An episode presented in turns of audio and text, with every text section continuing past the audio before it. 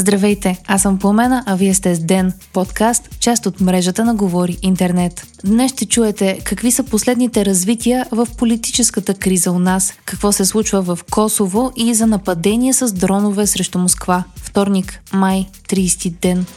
И днешният ден бе богат на политически обрати, разкрития и междуособици. Парламентът изслуша ръководителите на специалните служби във връзка с разпространените от Радостин Василев записи от заседание на Продължаваме промяната. По време на изслушването стана ясно, че е образувано досъдебно производство срещу съветник на български премиер, консултирал гражданин на Северна Македония във връзка с присъединяването ѝ към Европейския съюз. По всяка вероятност става въпрос за Весела Чернева, която беше съветник на Кирил Петков по време на последния редовен кабинет през две хиляди двадесет и втора година. Стана ясно и че от вчера ДАНС разследва и Кирил Петков и Асен Василев заради изказванията им в разпространения запис. Двамата са били извикани и на разпит в Софийска районна прокуратура в качеството си на свидетели по сигнал за заплаха срещу Радостин Василев. Припомняме, че вчера прокуратурата съобщи, че е образувано досъдебно производство на вече бившия депутат на Има такъв народ и Продължаваме промяната, като той е бил принуден да извърши нещо против волята си, като за целта е употребено заплашване. След разпита днес Асен Василев каза пред медиите, че не знае за такава заплаха към Радостин Василев. Другият съпредседател на Продължаваме промяната Кирил Петков не се е явил на разпит, тъй като днес участва в форум за сигурността в Братислава. Самият Радостин Радостин Василев заяви в Народното събрание, че не е бил заплашван от лидерите на Продължаваме промяната. Той отказа да назове от кого му е бил оказван натиск. Припомняме, че на двадесет и шести май Радостин Василев изнесе петминутен запис, за който твърдеше, че е част от онлайн заседание на Продължаваме промяната. Съдържанието на записа доведе до остра реакция на ГЕРБ и замразяване на преговорите за съставяне на правителство с ротационни премиери. Вчера президентът реши да им връчи мандата за съставяне на кабинет, но го определи за дискредитиран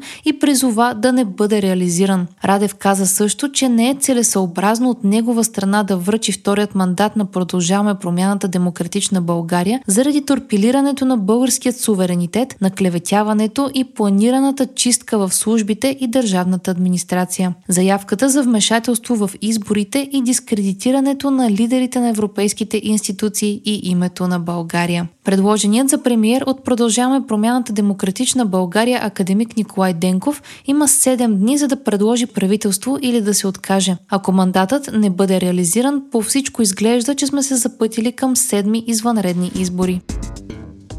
На пресконференция днес предложената за премиер от ГЕРБ Мария Габриел обяви и какви са условията за размразяване на преговорите между партията ѝ и Продължаваме промяната Демократична България. За да има нови разговори, трябва да бъдат преосмислени форматът, съставът, модела, личностите, принципите и доверието, заяви Габриел. От коментар на академик Николай Денков стана ясно, че предстоят нови разговори между първите две сили в парламента.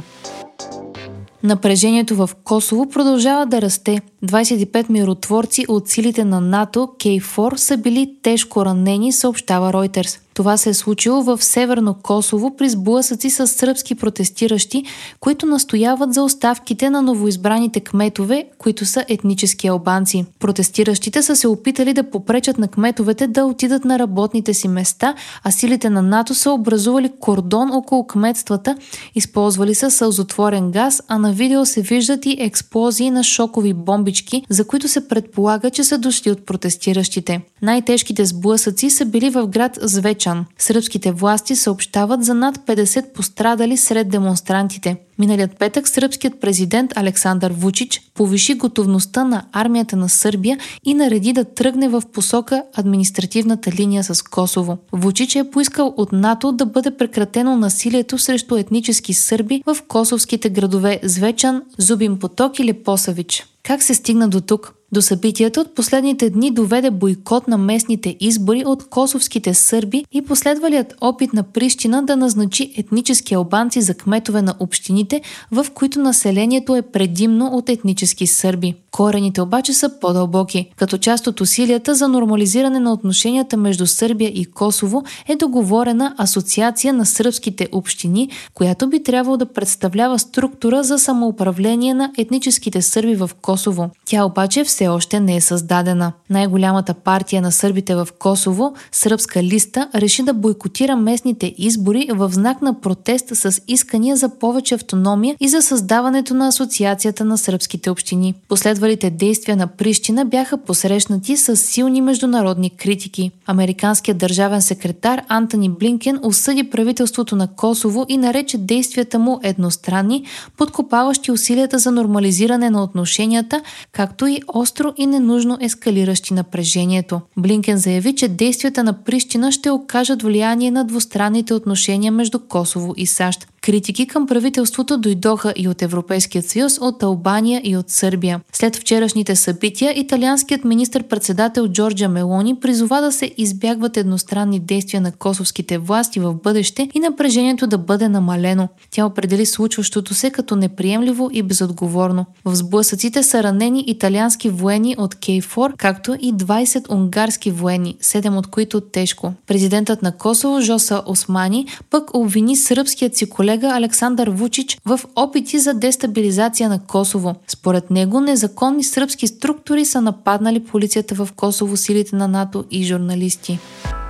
Дронове са нанесли удари по няколко сгради в Москва, причинявайки леки щети и принуждавайки няколко човека да напуснат домовете си, съобщават руските власти, цитирани от Reuters. В същото време Русия продължава да бомбардира Киев, като един човек е загинал в днешната атака. Военната администрация на украинската столица е съобщила, че повече от двайсет дрона са били свалени днес по време на последната вълна от руски въздушни удари срещу града. Това е седемнайсетата атака на Киев за този месец. За сега никой не е поел отговорност за атаката срещу Москва, а съветник на украинският президент отрече Украйна да е пряко замесена в нападението, но каза, че наблюдават събитията с удоволствие и прогнозира увеличаване на атаките от този вид. Русия обвини Украйна за атаката, а губернаторът на региона на Москва е написал в телеграм-канал, че няколко дрона са били свалени, докато са се приближавали към руската столица. Русия казва, че е отворена към възобновяване на разговорите за мир и при приветства усилията за медиация на Бразилия и Китай. Киев обаче заяви, че не може да има бразилски, китайски или южноафрикански план за мир, когато става въпрос за войната в Украйна. Част от исканията на приближени на президента Зеленски, цитирани от Reuters, са за пълно оттегляне на руските сили от територията на страната, както и за създаване на демилитаризирана зона от сто до сто и двайсет километра навътре в територията на Русия, започваща по границата и с Украйна. Вие слушахте подкаста Ден, част от мрежата на Говори Интернет. Епизода подготвих аз, Пламена, Крумова Петкова, а аудиомонтажа направи Антон Велев. Ден е независимо медия и разчитаме на вас, слушателите ни. Можете да ни подкрепите, като станете наш патрон в patreon точка com Говори Интернет и изберете опцията Денник. Не изпускайте епизод на Ден, абонирайте се в Spotify, Apple, iTunes или някое от другите подкаст приложения, които използвате.